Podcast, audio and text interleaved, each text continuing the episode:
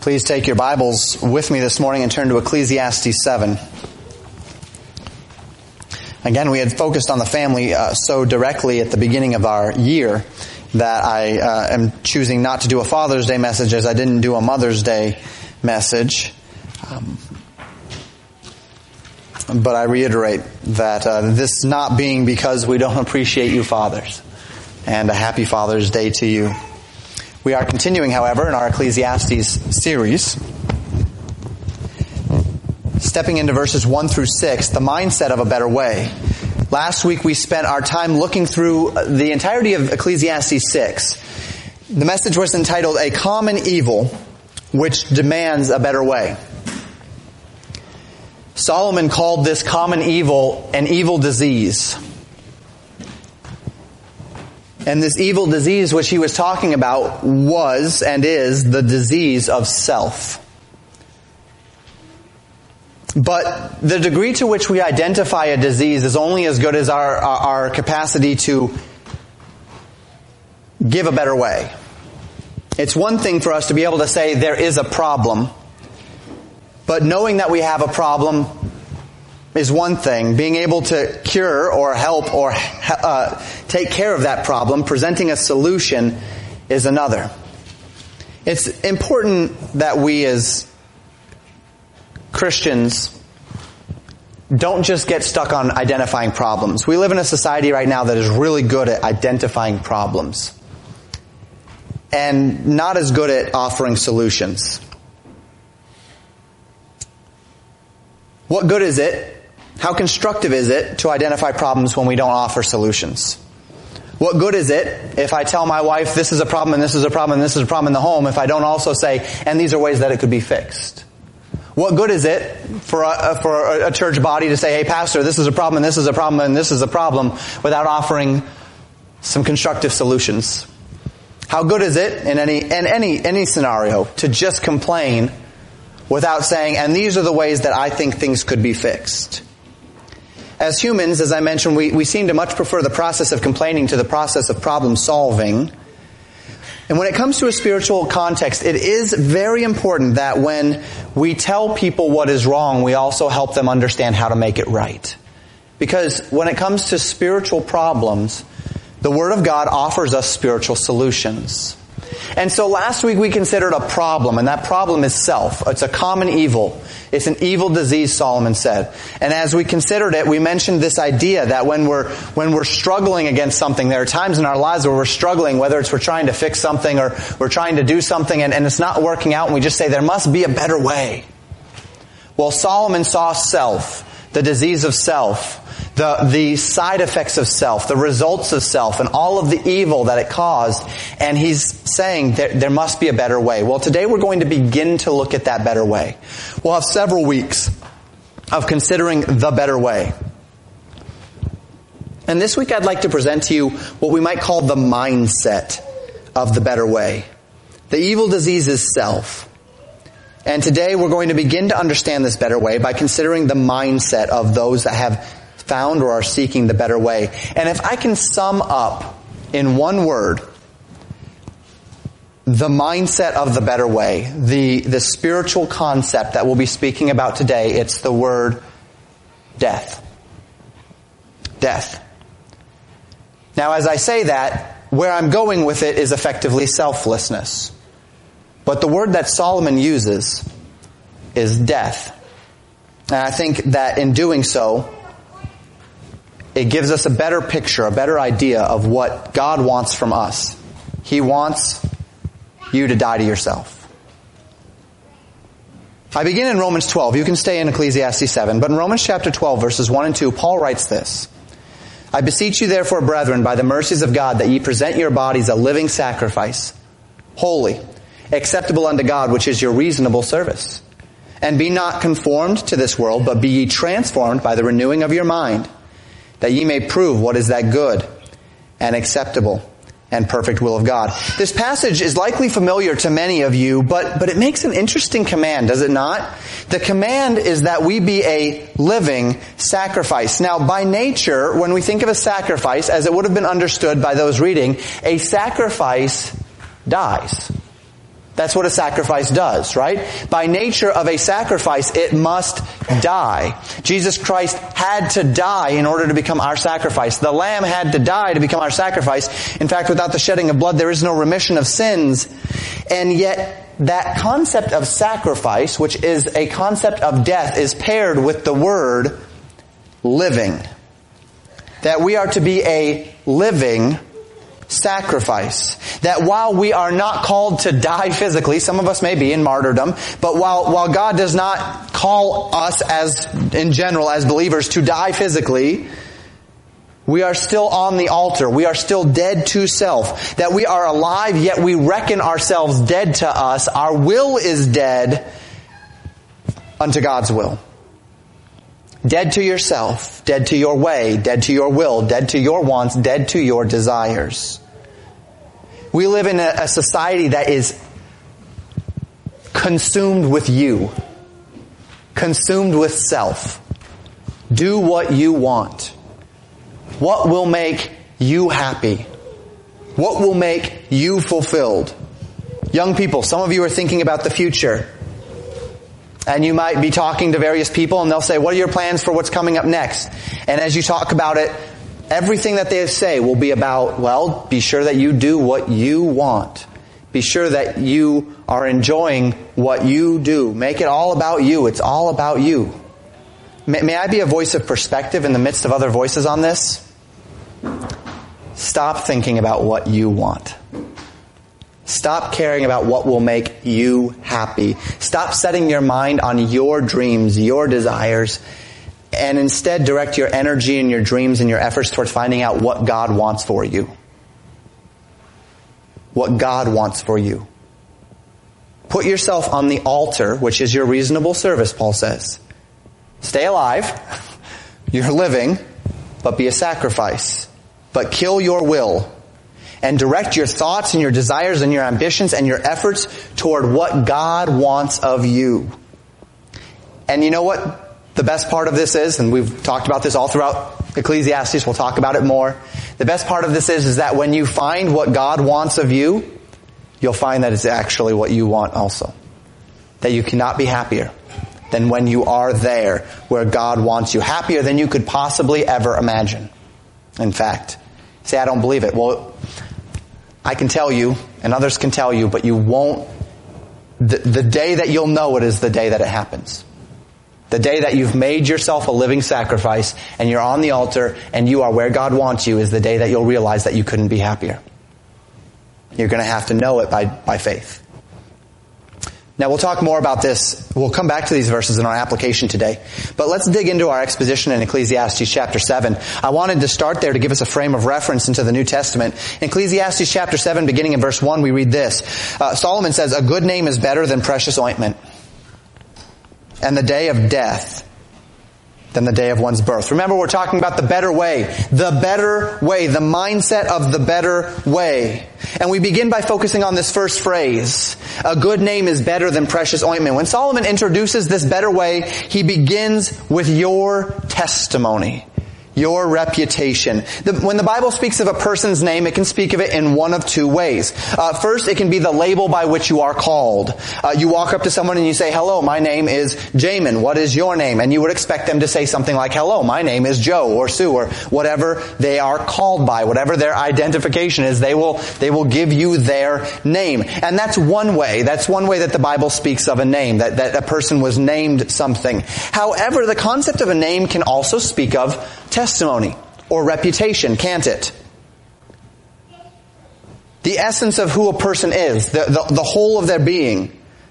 Like in this verse, if I were to say, Legacy Baptist Church has a good name in Buffalo, we're not saying that people like the name Legacy. We're saying that our church has a good reputation. Our church has a good testimony. When people hear the name of our church, when people consider our church, they consider it in a positive light. That's the idea of having a good name. Likewise, if I were to come up to you and I were to say, hello, what is your name? And you were to tell me, well, I'm honest. I have integrity. I'm a hard worker. I'd be a little confused, right? Because I'm not asking for your reputation, I'm asking for your moniker. And so in this case, we're seeing this concept of a good name, and by the way, quite regularly, most often in scripture when the, the, concept of a name comes up, it's speaking of a person's testimony, a person's reputation, or the essence of who they are. And that's not wrong in its proper context. In fact, when the Bible says believe on the name of the Lord Jesus Christ to be saved, it's not saying believe that Jesus' name was J-E-S-U-S, is it? It's saying believe his person, his work, the essence of what he said. Believe on his testimony. Believe on his declaration. Believe in, believe on his name. When we say pray in the name of Jesus, it doesn't mean we always have to say in Jesus' name amen at the end of our prayers. To invoke the name of Jesus is to pray aligned with His will, aligned with His character, aligned with who He is. And here at the beginning of verse 1, we have a contrast between two different emphases of living. You have a person who acts good, contrasted with a person who looks good, or more literally, the person who smells good. Precious ointment. The contrast is between someone who isn't necessarily perfumed up, but who has a good reputation. And the person who smells all pretty, but has a terrible reputation. The person who looks good on the outside, but you don't trust that person. You don't want to spend time with that person. You don't want your kids around that person. You don't want to be around that person. And the person who, you know what, they may not be the most clean or the most whatever it might be. They may not look the best, but you know what? They're good people. It's a good person. Someone you'd want to be around, someone you want your children to be around. This is the contrast. Solomon highlights the better way and he says the better person is the person who, though outwardly may not be beautiful and clean, inwardly is a person of integrity and virtue much better than the person who is immaculately presented on the outside, but they are evil or dishonest. A good name is better than precious ointment. Men, women, young people. A heart of purity before the Lord is better than anything else that you can offer. What does Proverbs 31 tell us about the virtuous woman? Favor is deceitful and beauty is vain, but a woman that feareth the Lord, she shall be praised. What's that saying? A good name is better to be chosen than precious ointment better to be a virtuous woman than a beautiful woman. Better to be a virtuous woman than a comely woman. Young men, better to be a virtuous man than a handsome man. Better to be a virtuous man than a strong man. Better to be a virtuous man than a cable. And if you're handsome and strong too, that's, that's great. Congratulations. But be virtuous. Because a good name is rather to be chosen than precious ointment. Solomon put it this way in Proverbs 19 verse 1. Better is the poor that walketh in his integrity than he that is perverse in his lips and is a fool. Better to have no outward benefits but have inward virtue. Much better than having all the outward benefits but no inward virtue. I mentioned already Proverbs 31:30. Ladies, favor is deceitful, beauty is vain, but a woman that feareth the Lord, she shall be praised. Better to have no outward beauty, but be a woman of integrity, of virtue, one who loves the Lord, than to be a woman of incredible physical beauty, but to be spiritually empty, spiritually bankrupt. As Solomon presents this better way, he says that the better way is about your spiritual integrity. Not about your physical attributes. It's about how clean you are on the inside, not how clean you are on the outside. It's about how yielded you are to God, not how well you can present yourselves before the eyes of others. The better way is the way where God's happiness is more important to you than your own happiness or the happiness of others. And immediately we have to ask, are we on the better way? Is this the disposition of our hearts? As Solomon continues, he describes the mindset of the person who has found the better way. And we see this in the second half of verse 1.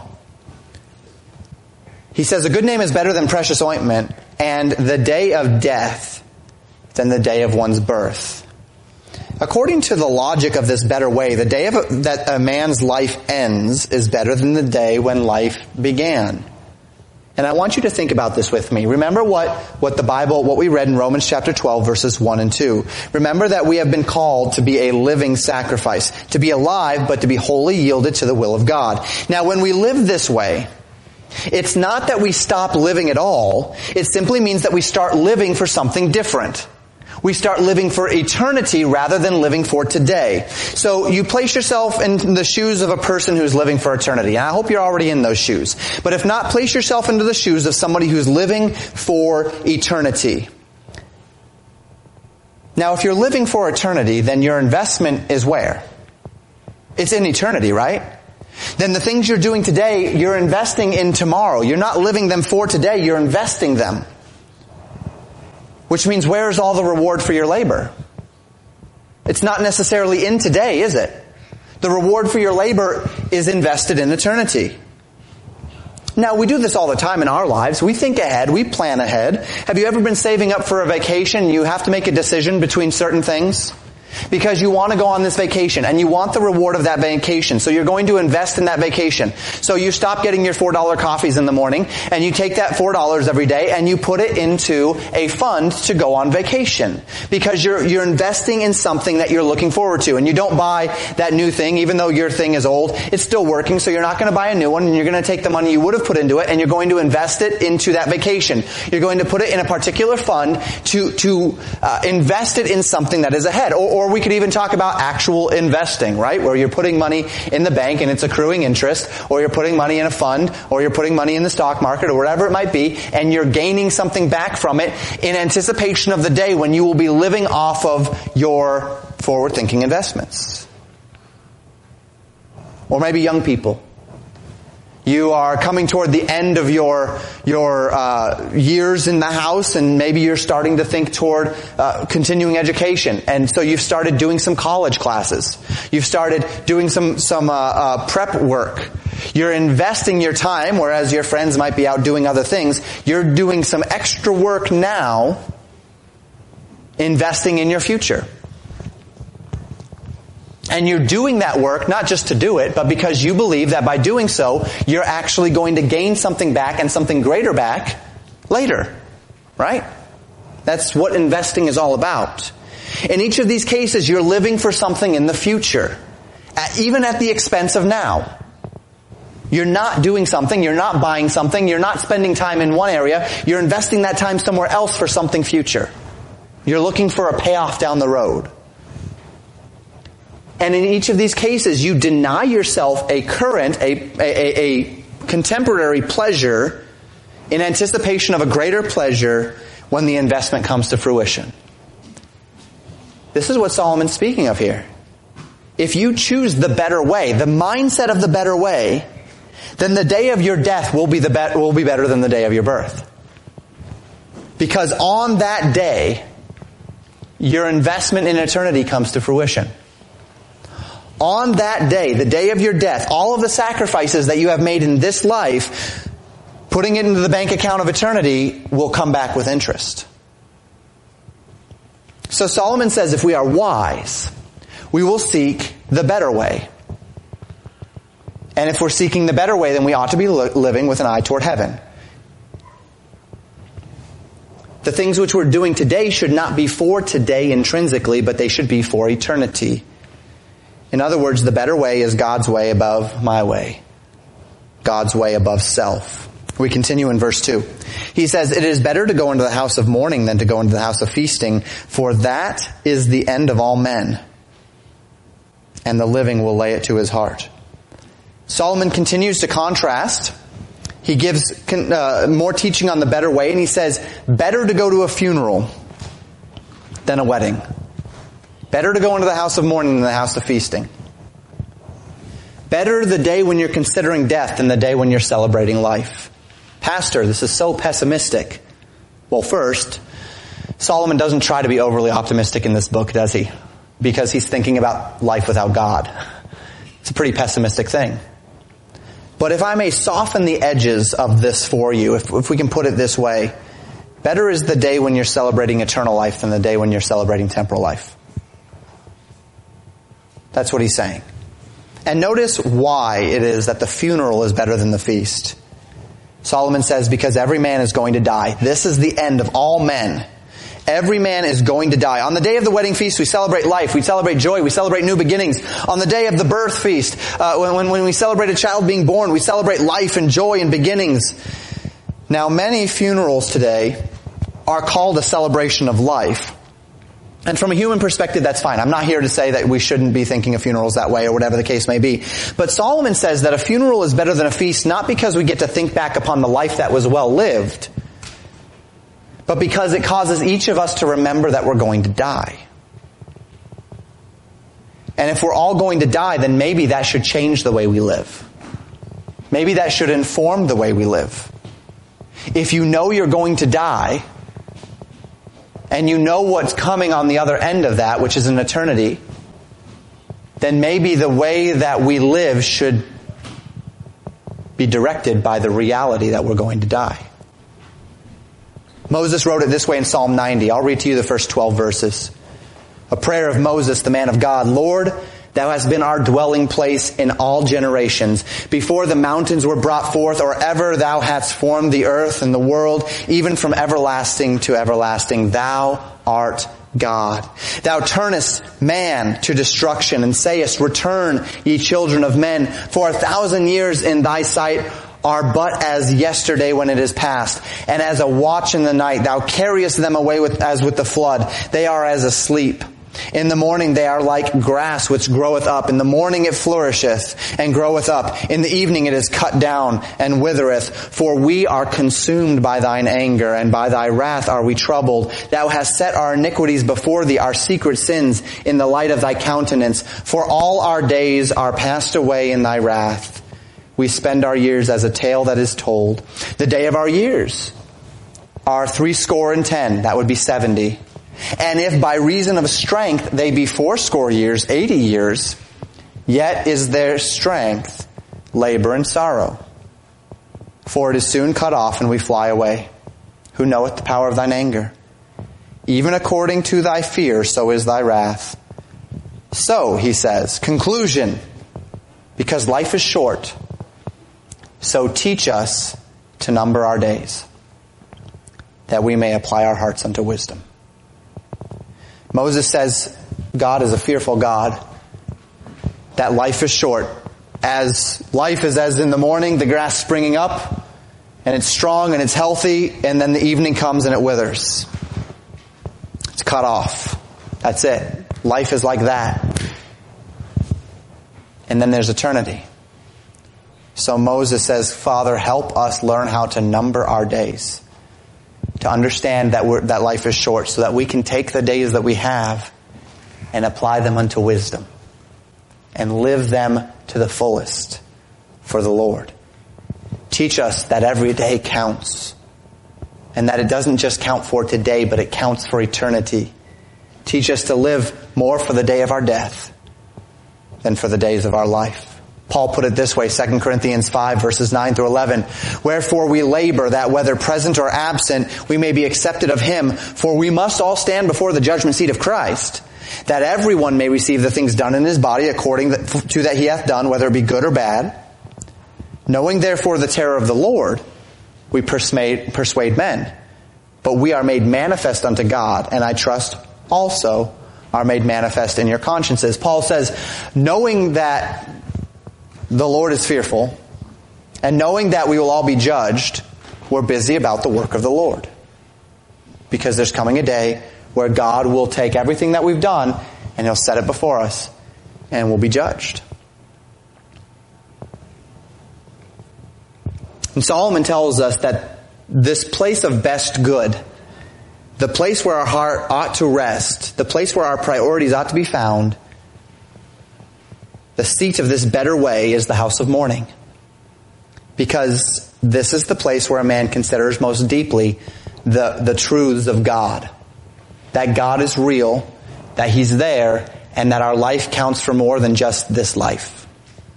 It counts for eternity.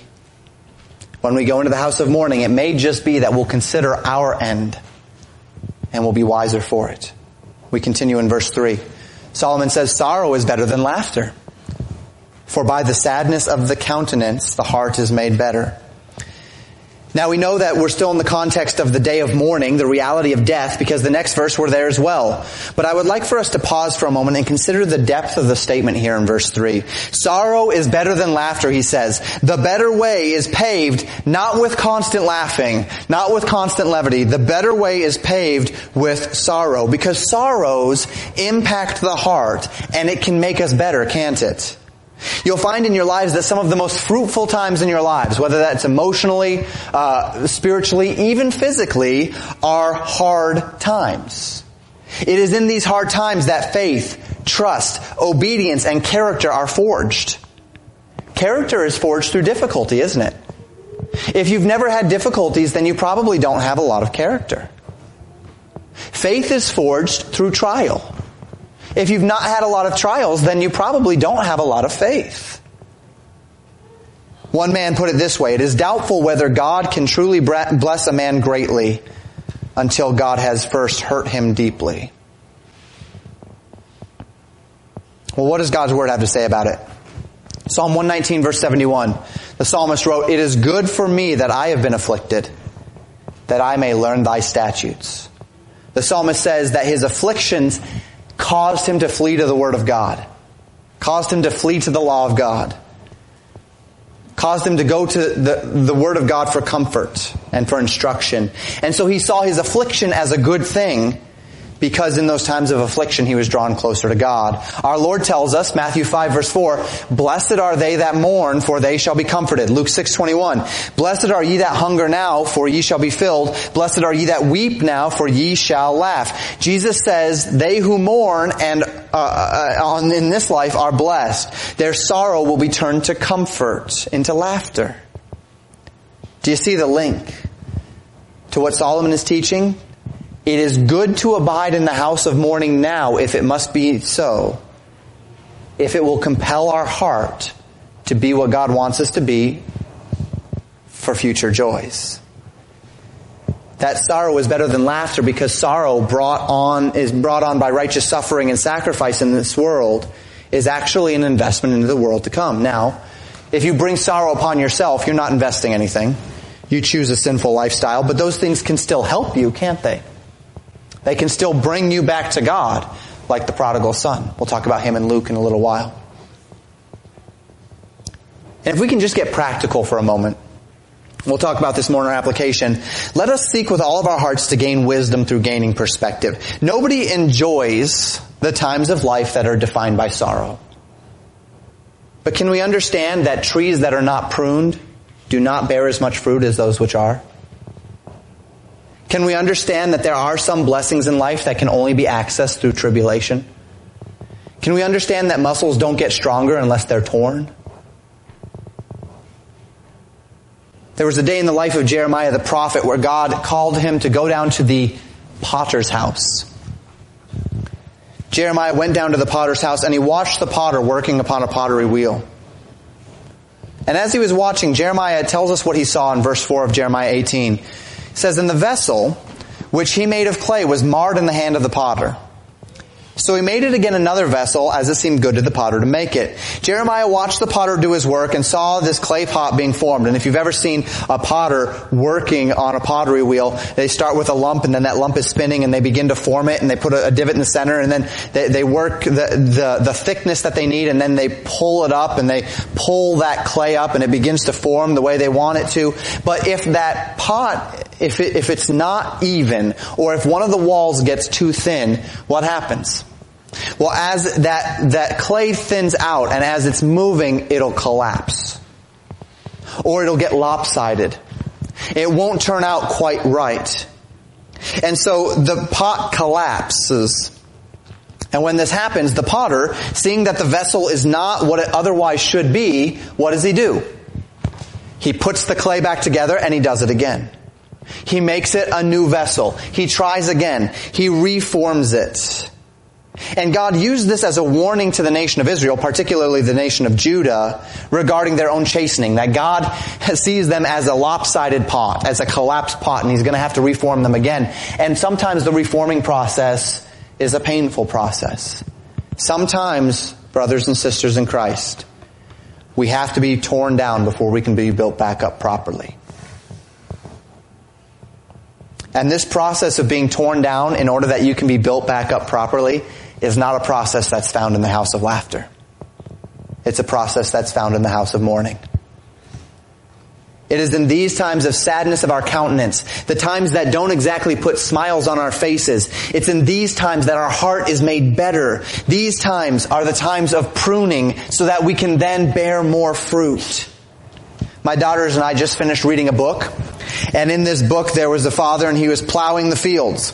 And as he was plowing the fields, there were tall grasses in those fields. And he was finding it extremely difficult to plow the fields because of the depth of the roots on the prairie and these tall grasses. So he's, he's plowing, he's plowing, and then one day they noticed in the distance smoke and they realized that there was a fire on the prairie. And so they go through the process of protecting their home and doing a back burn, uh, burning, burning the, the prairie back the other direction from their house in order to cause the fires to meet and to keep the houses from burning down. And they were able to do so and the houses were saved and everything was, was fine. But then after that, it speaks of the father going back out and doing the plowing again. And while the, the process of the burning of the prairie and many animals were displaced and animals were killed and, and there was a danger to them and there was a danger to their house and it caused them to, to, to be exhausted and, and to have to put out all this effort to, to put out the fire and to protect everything that they had. That process of burning brought about a circumstance where now all that grass was gone and the father was able to plow the field much easier. And then the next year, whereas the prairie had been dry, it grew back green. Sometimes there needs to be a fire to burn away the dead stuff in order for the good stuff to grow. Sometimes we've got to be pruned back so that we can bear more fruit. And this is the idea that Solomon gives us here he says sorrow is a better way. Because in the place of sorrow, sorrow is better than laughter. It doesn't mean never have laughter, but just know that sorrow is more productive and so don't resent the sorrows because they can form in us godliness. Verse 4. The heart of the wise is in the house of mourning, but the heart of fools is in the house of mirth. The foolish heart lives for nothing but what this world can offer him. He lives for enjoyment, from enjoyment to enjoyment. And if it's not enjoyment, then he just escapes it with more amusement. The wise heart, however, Solomon says, lives in the house of mourning. He lives for the day of his death. For what do we live? Where is our investment? Is your heart in the, ho- uh, in the house of mirth, of pleasure? Is pleasure all you seek? If so, Solomon says, you're a fool. The heart of fools is in the house of mirth. The heart of the wise rests in the house of mourning, rests in constant consideration of the day that will come. Inevitably, unless the Lord comes first, you're going to die, right? And the wise man lives for that day. Verses 5 and 6. Solomon says, it is better to hear the rebuke of the wise than for a man to hear the song of fools. For as the crackling of thorns under a pot, so is the laughter of the fool. This is also is vanity. Man doesn't like to think about death, but there is profit in considering our end. Man doesn't like to be sad, but there is profit in sadness. It makes the heart better. Man doesn't like to hear rebuke, but rebuke is how we grow, isn't it? Solomon says it's far better to hear these rebukes by wise men than to hear the song of fools. Far better to have 10 people saying, I don't think you're right, than 10 people that are just yes men who will confirm every thought of your mind. The idea surrounding the Song of Fools is what we often might call today escapism. That a person, rather than face his troubles, troubles and difficulties, or rather than face the reality that he's not perfect, will go to distractions in order to ignore his responsibilities, or will surround himself by people that will only confirm him in whatever he thinks and does. And Solomon gives a wonderful illustration of this in verse 6. For as the crackling of thorns under a pot, so is the laughter of a fool. I love this. You know, when you light a fire and you get a nice coal bed going and you, you put some thorns in there, some needles, it crackles, right? Or even if you just put in small sticks, you get those crackles and the pops and whatnot of the sticks under the heat of the fire. And that's a beautiful sound, isn't it? I love that sound. As a matter of fact, there are many white noise machines that use that sound, right? They'll have fireplace on there and you do it and you hear the crackles and the pops and the, the, the those sounds. It's, it's a sound that soothes people. And sometimes in the winter when I'm working on my sermons and I can't be upstairs uh, or if our fireplace isn't going, I'll actually just put that sound on on my computer while I'm working to hear the sound of a fire. It's a beautiful sound. But do you know what also, what's, what's happening to create that sound? Wood's being destroyed, consumed. Right? While the sound is beautiful, the process of creating that sound is actually a process of destruction. Think about that. So is the laughter of the fool. It might be enjoyable in the moment. It might sound good to your ear, but that same process of enjoyment in the laughter of fools is actually a process of destruction. That's what this is saying. In the same way you have the crackling of thorns under a pot, so too is the laughter of the fool. Might sound good, but it's a process of destruction. Men and women living for today, not caring about eternity, and so living, laughing, and loving, but the sound of their laughter and song is actually the sound of their life being consumed by that which cannot satisfy. Do you see the gravity of the picture? Can we gain perspective that to invest our time in the things of this earth alone is to lose it? Life is time. What is time but life? What is life but time? Life is measured in time and every single second that ticks away is a second that you cannot have back. Every moment you spend, you will never ever get back. And the question is, how much time have I burned up listening to the laughter of fools? How much life have I burned up in meaningless amusements and empty pursuits and fruitless endeavors? How much better to hear the rebuke of the wise? How much better to be told, hey, you're doing this wrong, you need to correct it, than to go on for a couple more years doing it wrong because you don't want to listen to anybody? How much better to accept circumstances of sorrow and live through them and, and, and weep through them and come out on the other side and have learned something and have grown in your faith and grown in your knowledge of yourself and of your God than to avoid all sorrow, to escape the realities of this life and to waste all that time. How much better to be rebuked and corrected and compelled to profit than to have never heard any of it and to simply be wasting our time. I'd like to ask two questions of you and then present a statement as we apply this morning. Question number one. Do you despise times of sadness? Do you despise times of sadness? Whether that be spiritual, physical, emotional. In the days of Job, as Job sat in sackcloth and ashes and mourned over his trials, of course Job had gone through a great deal, if you're familiar with the story, the first man to speak to him was a man named Eliphaz the Temanite. Each of these men who sought to comfort Job had errors in their logic. As a matter of fact, at the end of the book, God corrects all but the final man and tells, tells them that they were incorrect in their counsel as a whole. But they also did have truthful things to say. They just oftentimes gave uh, incorrect application to their truths. And Eliphaz the Temanite said this in Job 5 verses 6 and 7.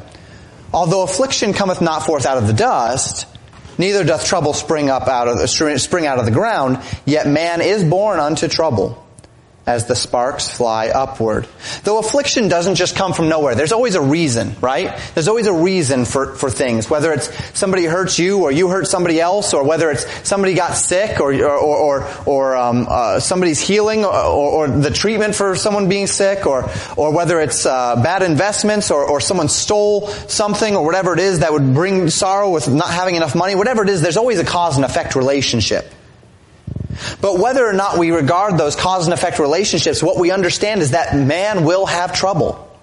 Trouble is going to come. Trouble is a part of life. Pain is a part of life. Death is a part of life. Sorrow is a part of life. Confusion and disagreements and disappointments are a part of life. And while it seems that some people have far more trouble than others, that some people are haunted by continual trouble and others experience only a little bit, sorrow is a part of life. And the wise man, through deliberate determination, will see sorrow as a tool that God can use to grow him. Don't despise sorrow. Because times of great sorrow are often times of great spiritual growth. Don't despise sorrow because sorrow is often the fire that God uses to purge our impurities. Some of you are in pain today. And I'm not telling you that you need to love that pain. Pain for all sorts of reasons. You don't need to love that pain. You don't need to be glad in a material or a, or a, a um, human sense that you're going through a hard time. But can you appreciate what you're going through? Can you appreciate what God can do through those times of pain? I mentioned exercise a little bit earlier. I do that from time to time. When you exercise, there's a process of pain, isn't there? Exercise is pain. You're running, your legs start to ache. You're lifting, and whatever muscle group you're working on starts to ache. You, you're out working, and you're, you're gonna get tired. You're gonna get achy. There's going to be a pain process. The next day you wake up and you're sore. Your back is sore, your legs are sore, whatever, you're sore. Your muscles are sore. That process of pain, of your muscles tearing, of them being sore, is the process through which you get stronger. I don't have to like the pain that I'm going through, but can I appreciate what the pain is doing for me?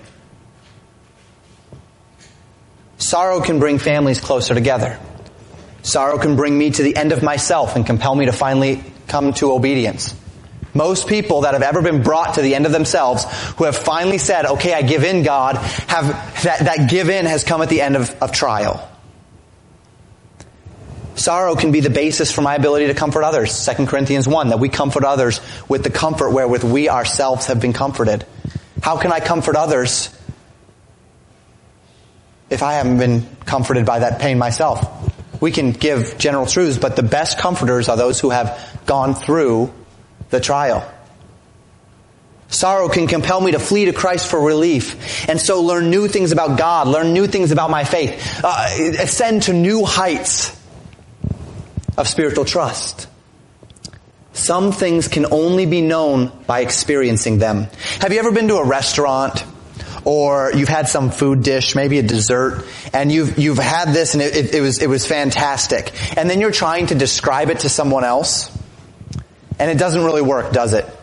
You're trying to describe how, how, how tender and how juicy that steak was and the seasonings were just right.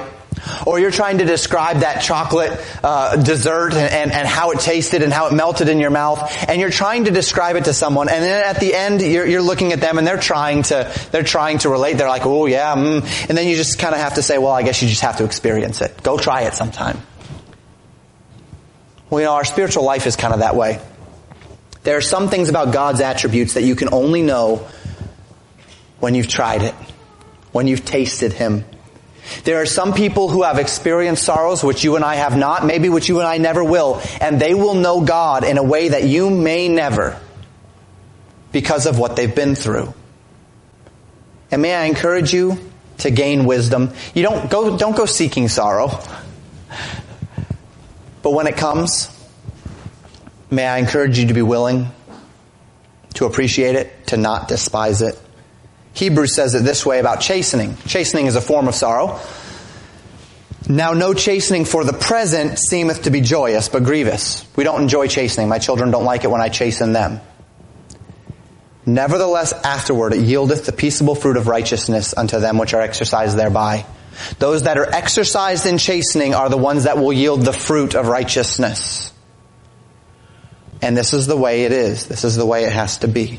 The results only come after the exercise. I cannot sit on the couch and eat potato chips all day and then expect the results of exercise. Doesn't work that way.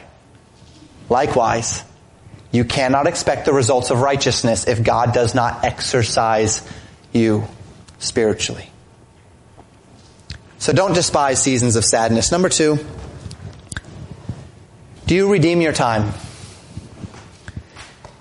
You know, the Bible says God does not waste trouble on us. He can even use our weaknesses, our poor choices, and our sins for His glory.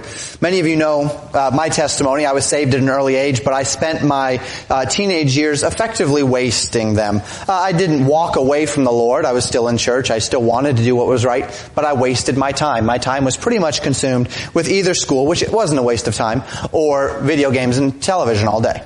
I didn't do much else. I didn't, pers- I didn't, I didn't follow any reasonable or, or, or redeeming pursuits. Now, I've learned some things. I've gained perspective. The Lord didn't waste that on me. But I wasted so much time. And I wish that I could have that time back. That I could have used it profitably. Now, I'm not saying we don't need amusements to break up life. We do. But there's difference, there's a big difference between using amusements to break up life or living life for amusements. Isn't there? There's a difference between using amusements when I have some free time to, to enjoy life and to make the most of life and defining my life by amusements. Living for amusement and, and little more. And we live in a culture where amusement defines life for most people. And if you're one of those, if you're living defined by amusements, may I just tell you this, you are wasting your life. You're wasting it. You're wasting it. Hours and hours of life that you can't get back. You can always make more money, right? Some comes, some goes. You can always make more money. You can always uh, get more possessions. You know, possessions come, possessions go. We sell some, we get some. Time is not that way. Whole days given over to things which serve no redeeming purpose, hold no redeeming value. Hours a day spent wasted on nothing of value. I was reading an article the other day talking about um, um, video games and the, the, multiplayer online video games and how many young men are no longer achieving anything in life because they're achieving things in video games and it actually activates the same place in the brain that you've actually achieved something except that all they've achieved is sitting on their couch all day, right? And yet they feel like they've achieved something and they walk away from that video game feeling like they've achieved, but they've done nothing, nothing of value to anybody. It's a digital life. It's fake. Again, I'm not saying we can't play video games. I'm not saying we can't watch television. What I'm saying is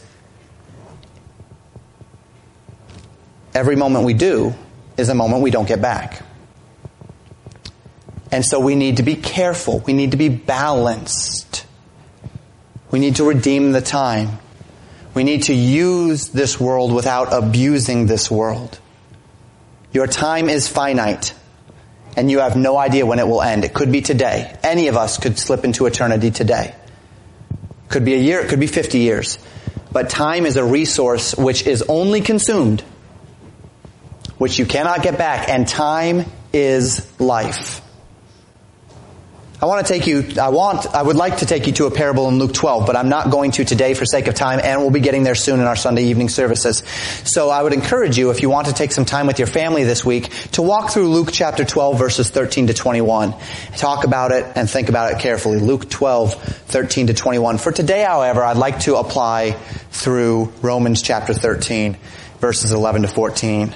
Paul says this, and that knowing the time, that now it is high time to awake out of sleep. For now is our salvation nearer than when we believed. The night is far spent, the day is at hand. Let us therefore cast off the works of darkness and let us put on the armor of light. Let us walk honestly as in the day, not in rioting and drunkenness, not in chambering and wantonness, not in strife and envying, but put ye on the Lord Jesus Christ and make not provision for the flesh to fulfill the lust thereof. Paul says, you're a believer now. You're no longer living in darkness. You're now in the light. The day, the night is, is gone. The day is at hand. The, the Son of Righteousness has, has shined His light into your heart, so stop wasting time. Get busy doing things for Him. Don't spend your time doing what the world is doing. Don't spend your time in strife and in envy. Leave that stuff behind and get busy doing right. It's time to wake up out of our slumber and get busy doing the work. When the Holy Spirit is indwelling, the light of the gospel has been shined into our hearts. This is a precious time.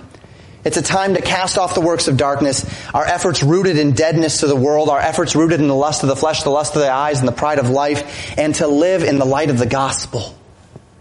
It's a call to live for the day of our death rather than for the days of our life. It's a call to invest in eternity rather than just investing in today. Because Christ's return is getting nearer every day. Now is our salvation closer than when we believed. Every moment that we sit here, every moment of our lives is one moment closer to the day of, of, of our salvation.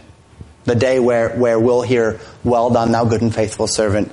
The day where we'll stand before the Lord. And with this passage in mind, I cross-reference you to Ephesians chapter 14, uh, 5 verses 14 to 16. Ephesians 5, 14 and 16, where Paul writes, Wherefore he saith, Awake thou that sleepest, and arise from the dead, and Christ shall give thee light. Because Christ has given us light, what should we do? He says, See then that ye walk circumspectly, not as fools, but as wise redeeming the time because the days are evil. Don't be a fool, walk as a wise man, redeem the time. What did Solomon say the wise man does? He lives in the house of mourning. What did Solomon say the fool does? The fool lives for laughter. He lives in the house of mirth. So let's redeem the time. Why? Because the days are evil. So the question is this, do you redeem your time? Have you been redeeming your time? Has there been time this week that you've invested in eternity? Has there been time on a daily basis that you invest in eternity? Are you living just for the days of this life or are you living for the day of your death? Remember where we began this morning. Romans chapter 12 verses 1 and 2. I beseech you therefore, brethren, by the mercies of God, that ye present your bodies as a living sacrifice, holy, acceptable unto God, which is your reasonable service. And be not conformed to this world, but be transformed by the renewing of your mind, that ye may prove what is that good and acceptable and perfect will of God. This passage calls for us to be a living sacrifice, to live for the day of our death. It's what we often call dead to self and alive unto Christ. Romans 6 describes us as having been buried with him by baptism into death and raised to walk in newness of life. And the reason why we die to self is so that we would bear eternal reward. That when we live for the day of our death, we are investing in eternity. So I'd like to give you one more point today. That final point, I apologize, is actually not up here. I, I, left the slide out, but I've got the verses that I wanted to go to. That final point, you've heard it every week. Man can find lasting satisfaction. Man can find lasting satisfaction. And I go to close to John chapter 12, verses 23 through 26. Verses 23 and 24 say this.